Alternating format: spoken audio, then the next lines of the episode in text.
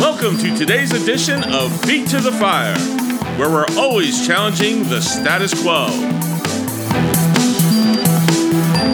For more cutting edge commentary, go to feet2thefire.org. That is feet, the number two, thefire.org. And now your host. All right, well, good evening, everyone. Uh, let's open up to 1 John chapter 2. Always fun to get into the Word with you. I may start to protest. I feel like I always get the difficult passage just by the way it works. I don't think Pastor Randy's doing that on purpose, but it's just the way it works out. Uh, that's right. uh, all right, let's pray one more time, then we'll get started. Lord, we thank you for this opportunity to get into your word. We pray that you would instruct us from your word of truth, that you would uh, encourage us and strengthen our faith, build us up. If there are any here who don't know you, we pray for their salvation, that you be glorified and speak through me and give me wisdom and uh, effective speech as we open up your scriptures. We love you and thank you and commit this time to you. And you know we pray, Amen. Amen. All right, let's jump right in. We have limited time. Um, the title of tonight's, tonight's message is Our Confident Assurance. Our Confident Assurance. Um, as I often say to the college and career group when I teach them, I don't think I'm going to say something that uh, blows your mind. But I don't go to the scriptures with that in attempt. You can get into trouble when you do that. You know, try and bring something novel or new to. It's just a lot of this stuff is familiar to us, but that's good because we're nourishing ourselves on the deep truths of the faith. So, uh, without any more, let's let's let's uh, look at our thesis tonight. We have confidence. Well, question is how how can we have confidence in our Christian life? Can we? We have confidence and assurance of salvation because God has indeed forgiven our sins. Number one. Uh, we believe an ancient, verified message, and we have victory over Satan. He's forgiven our sins. We believe an ancient, verified message. We have victory over Satan. I'll, I'll say those points as we go through. Um, let's read it, and then I'll uh, make a couple quick comments just on the style of the writing, and then we'll talk about the content. It says this, uh, 1 John chapter 2, beginning in verse 12. 1 John 2, 12. I write to you, little children, because your sins have been forgiven on account of his name. I write to you, fathers, because you have known him who is from the beginning. I write to you, young men, because you have overcome the evil one. I wrote to you, little children, because you have known the Father. I wrote to you, fathers, because you have known the one who is from the beginning. I wrote to you, young men, because strong you are, and the word of God in you abides, and you have overcome the evil one. All those great words? Those are great words. We'll pause there. We'll do the rest of the passage, Lord willing, next week.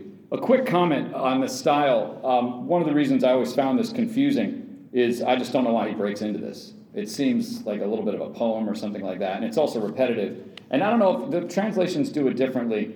Um, some of them just say right, right, right, right, right in the same tense. It's actually your, your, translation probably has like I, I wrote, I write, and then I wrote, or I am writing, and then I write. The, the verb changes a little bit, and um, I never understood why he did that either. Uh, but obviously, he's repeating. John, to make a point in this section of the letter, is repeating what he said twice to really emphasize it. And uh, they think that it was a, a, letter writing style where he wrote it in the present, and then um, uh, when he wrote it again, he, he said he said in the past, "I wrote." So in other words, when they're reading it, they're reading it, and he had written it in the past tense. So he, he's writing a letter saying, "I write to you, children and fathers and young men, for all these reasons." And then they read it again for reinforcing. I wrote to you what I just wrote to you, what I just you just read that I wrote in the past when I wrote this letter for you, and you just got now you're reading. I wrote to you, fathers, children, young men. Does that make sense? That's why I did. I just I'm saying that because it always confused me. Why the repetition and why the change? But he's trying to make the point to them. Listen to this important message I have for you. All right. So um, number one, we know that we have confident assurance because we're acquitted. We're forgiven. And the reason this part is so cool, and he reinforces it repetition with repetition, is because in context, John had just finished hammering all the false believers and liars. If you go back to uh, the previous section um, that w- was taught on, I'm not sure who taught last, but in, if you look at verse, go back to verse 7. Uh, I won't read the whole thing, but dear friends, I'm not writing you a new command, an old one. And he's instructing them on love. And then in verse 9, anyone who claims to be in the light but hates his brother is in the darkness, he'll stumble. So he's going after these false teachers, saying, if, if you uh, if you walk like Christ, you're in Christ. If you don't walk like him, you're not in Christ. It's very stark. And that is, it, it has an absolute tone.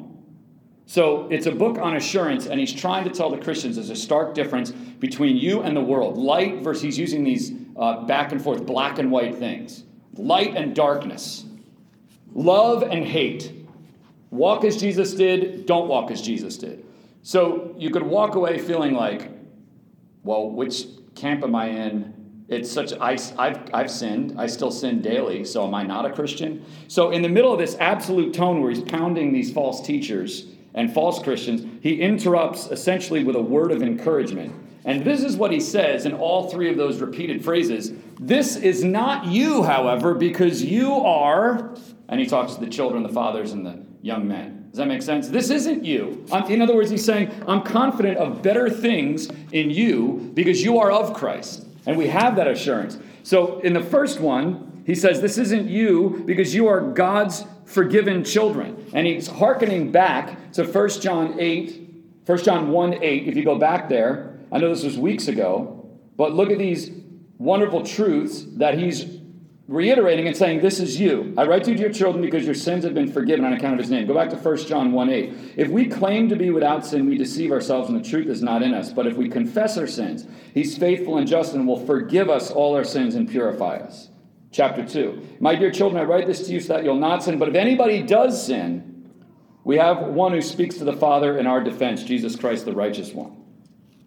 Now, the other question is who are the little children? And there's different interpretations, but I tend to think it's all Christians. Some people divide it up in different groups the children, the fathers, the young men. I think it's all Christians because he uses, if you notice in the book of First John, he uses that word little children or variations of it, dear ones, beloved, little children, all, all throughout the book. So I think he's talking generally to the church. Um, but even if it's just new converts, he's emphasizing the same fundamental gospel truth. That even though I just painted this absolute picture between the world and uh, what a Christian is, and it is it kind of smacks you in the face that stark reality. He backs up and says, "But wait, I'm writing to you, little children, dear ones, because you're forgiven. That's great news. That's great news. What are some key verses that remind us of our standing in Christ? I'll take. I only have time for one hand to go up. Give me a gentleman. A, a great verse that reminds you of the forgiveness we have in Christ. See, I put the gentleman on the spot. A forgiveness verse. No? It doesn't have the word forgiveness. That's okay. Okay. Hebrews 10 23. Uh, you, I'm on the spot, but uh, talking about the hope that we have as believers. Let us hold unswervingly to the hope. Oh, you're a show off. No, is that it? no. this hope that we profess. That's the ESV. That's the harder verse. Oh, thank you, my friend. We planned this. Oh, let us hold unswervingly to the hope. Thank you. Absolutely. What's another one, Dad? We've been forgiven. How about Romans 6:23? For the wages of sin is death, but the gift of God is what? Eternal life in Christ Jesus our Lord. Romans 3:10. There's no right, no one righteous, not even one, and yet a few verses later, for all have sinned and fall short of the glory of God, but are justified freely by his grace through the redemption that came by Christ Jesus. 1 John 3 19. Jesus Christ laid down his life for us. We ought to lay down our lives for others. This is how we know we belong to the truth, how we set our hearts at rest in his presence. Even if our hearts condemn us, we know that God is greater than our hearts. He knows everything. Jesus laid down his life. So people ask all the time, where do you get assurance? People struggle with assurance and confidence. And I do want this to lead us into prayer because we should be praying not only with confidence, but with great joy because of your standing. So even though I get this weird reputation as a tough guy when I teach, come on, I'm, this is all compassion. This is the goodness of the gospel, isn't it? This is what uh, uh, makes us exuberant in prayer. Little children, beloved ones, church, you're forgiven. I write to you because you're forgiven. People ask, where do you get assurance? Look at the words that he says Your sins have been forgiven on account of his name. Because of the name of Jesus, your sins are forgiven. Your forgiveness, listen, cannot be revoked because it was etched into the wooden cross. Your forgiveness cannot be revoked because it was permanently embedded into the hands of Christ, into his feet and his side and his crown. Your forgiveness cannot be revoked because it was permanently ratified when the tomb's seal was broken. That was it. It's if you think of a, a, king's edict that he issues and the seal is ripped open, or an inheritance, the seal is broken. There's no going back. It's finished. L- listen, there is only assurance for the Christian. There is not otherwise because it's entirely dependent on Christ and his work. Do you understand me? There is no, you don't exist. That's what John's saying. It's so good. You don't live in any other condition other than fully assured.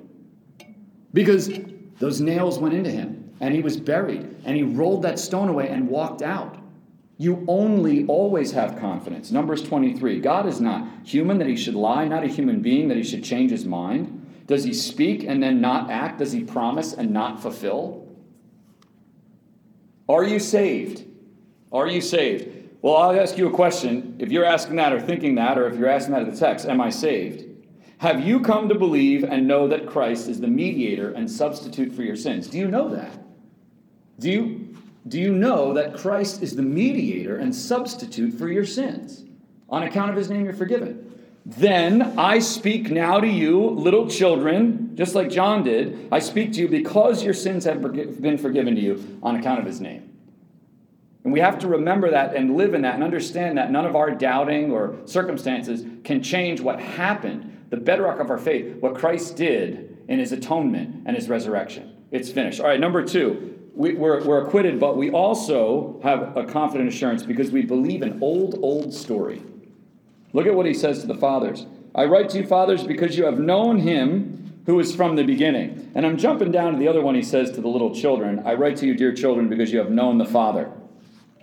I'm putting those together. To the spiritually mature, and I do think here he's talking to the fathers, which are the spiritually mature, and the young men that we get to are the maturing or the growing. But to the spiritually mature, he has an interrupting word of encouragement. Remember, I was saying, in context, that he's doing this letter and saying, like, this is a Christian, this is not a Christian, this is a Christian, this is not a Christian. He says, but you guys, I'm writing to you because your sins are forgiven. I'm writing to you, fathers, because you've known him who is from the beginning. The phrase from the beginning, have we seen it before in 1 John? Anybody? What's that? First. First verse. Go back to 1 John 1. That which was from the beginning, which we have heard, which we have seen with our eyes, which we have looked at and our hands have touched, this we proclaim concerning the word of life that which, or what was from the beginning, that they've seen and heard and touched. Who is that? What is that? Christ. But he also says concerning the word of life. So Christ, but it's also in the beginning was the word. So it's Christ, it's the word of the gospel. You have known that from the beginning. You also see in, in 2 7, he says that same phrase. Look at verse 2 7. Dear friends, I'm not writing you a new command, but an old one which you have had since the beginning. So, the commandment he's talking about there is that you love one another. He's talking about the commandment of love, but he's saying you've had that from the beginning, but it's, it's, it's now personified in Christ. But this, this love that you had from the beginning, yes, Jesus expounded it, exemplified it better, taught a fuller form of love, but you've had that from the very beginning since you heard the gospel, and you had it in the Old Testament. It was from the very beginning. Was the commandment of love new? Was the commandment of a loving and saving God, the truth of a loving and saving God, a new thing? No, it was new in that it's presented new in Christ in the gospel, but it's the same commandment from the very beginning that you have believed.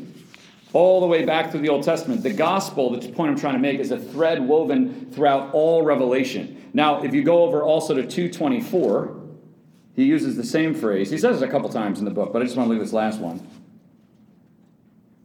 See that what you have heard from the beginning remains in you. So he, he's building their confidence in the fact that you know what you heard, You know the commandment from the beginning that was personified in Christ, and that goes all the way back to the very beginning. This gospel message has been from the start. And that's what you believe. That's what you know. Be encouraged. You have confidence. So, what's the point? Nothing about your Christian faith is new or novel or invented or strange or arbitrary or man made or contrived. Did you say that? Hear me say that? I want to say that again.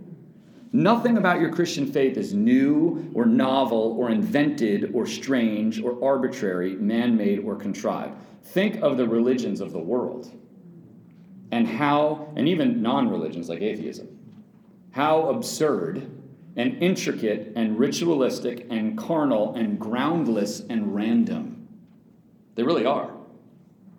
But we stand on a heritage of faith what Paul calls in Acts 26 a most reasonable gospel. Remember when he's talking to Festus and Agrippa? He's like, What I'm saying to you is, is most reasonable and true. I'm not out of my mind. That's what we stand on. You know, when we were in New York City on that missions trip, it was striking.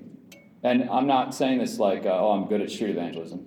I, I mean, unless you're a gifted evangelist, really, none of us are great at it unless you're a gifted evangelist. It's really challenging to do and it's intimidating. But you do it and you do it with joy and with confidence in the, in the message you're sharing. But it was striking how much I don't talk to people about their religion. I don't do any tricks either. I don't have like tricky, like, hey, want to fill out this card? Let me tell you. I, just, I'm like, I'm like, I'm here to talk about religion. Want to talk about religion? And some people are like, no. And you're like, all right. And some people are like, yeah. And you start talking, and it's it's wild what they what the constructions that they have for their religions. And you ask them, and you're talking, and and uh, a lot of it devolves into this moral relativism. But the Hindu gods, I'm not mocking anything, but there's these, you know, Muhammad, you've heard this before, I'm sure, he didn't come up with it. He was in a cave and had a vision, and it didn't even get written down until I think after he was dead. He was illiterate. Like, this is crazy. This is the stuff that people are believing, and it's all convoluted and weird and very carnal and these pagan rituals. And we don't have any of that. We have a message, fathers, you know him from the beginning, from the very beginning. And our faith is grounded in the imminent activity of God in history, which is why we remind ourselves and we rehearse the mighty acts of God because we know what we believe from the beginning. From the beginning, Genesis 3:15. And I will put enmity between you and the woman, and between your offspring and hers, and he will crush your head, and you will strike his heel. Talking to Satan. That was the promise, the first proclamation of the gospel. Woman, I'm going to give you a seed, and you will crush the head of Satan. That's from the beginning what, they, what we have come to believe. And the rest of Scripture is the unfolding of that plan. Death came and then God crushed death when he walked out of the tomb. And it's been the same message from the very beginning. So, do we have assurance from this? Yes, indeed. Fathers, you know the one from the beginning. You believed this. Don't teeter now. You've, you've been at this for a while, mature men and women. Obviously, he's talking to all the advanced in the faith. You've been at this for a while. You've been mature for a while. Be confident. And as I said, I'm tying in that second word that was given to the little children. You've known the Father who's from the beginning. In fact, be encouraged because you have no doubts about the concrete belief you've had from the beginning. Hebrews 13 Jesus Christ is the same yesterday and today and forever. So when your heart brings up doubt, when you lose your confidence, look, when you're battling with the world and with I don't know. I feel like late, later in my life, now more than ever, um, I don't know if it's the pluralistic culture or the rage in the culture. It's, it, I feel challenged. I don't know if it's unbelievers over the years that have challenged me so much. Not like I'm doubting my faith, I don't mean that, but I feel challenged by the culture. And I have to be reminded this, this is the reasonable gospel that goes all the way back from the beginning to the beginning. I know my Father from the very start the gospel of my salvation that I believed at the outset. That is for the forgiveness of my sins. You know, I wish we had time. I don't think we do.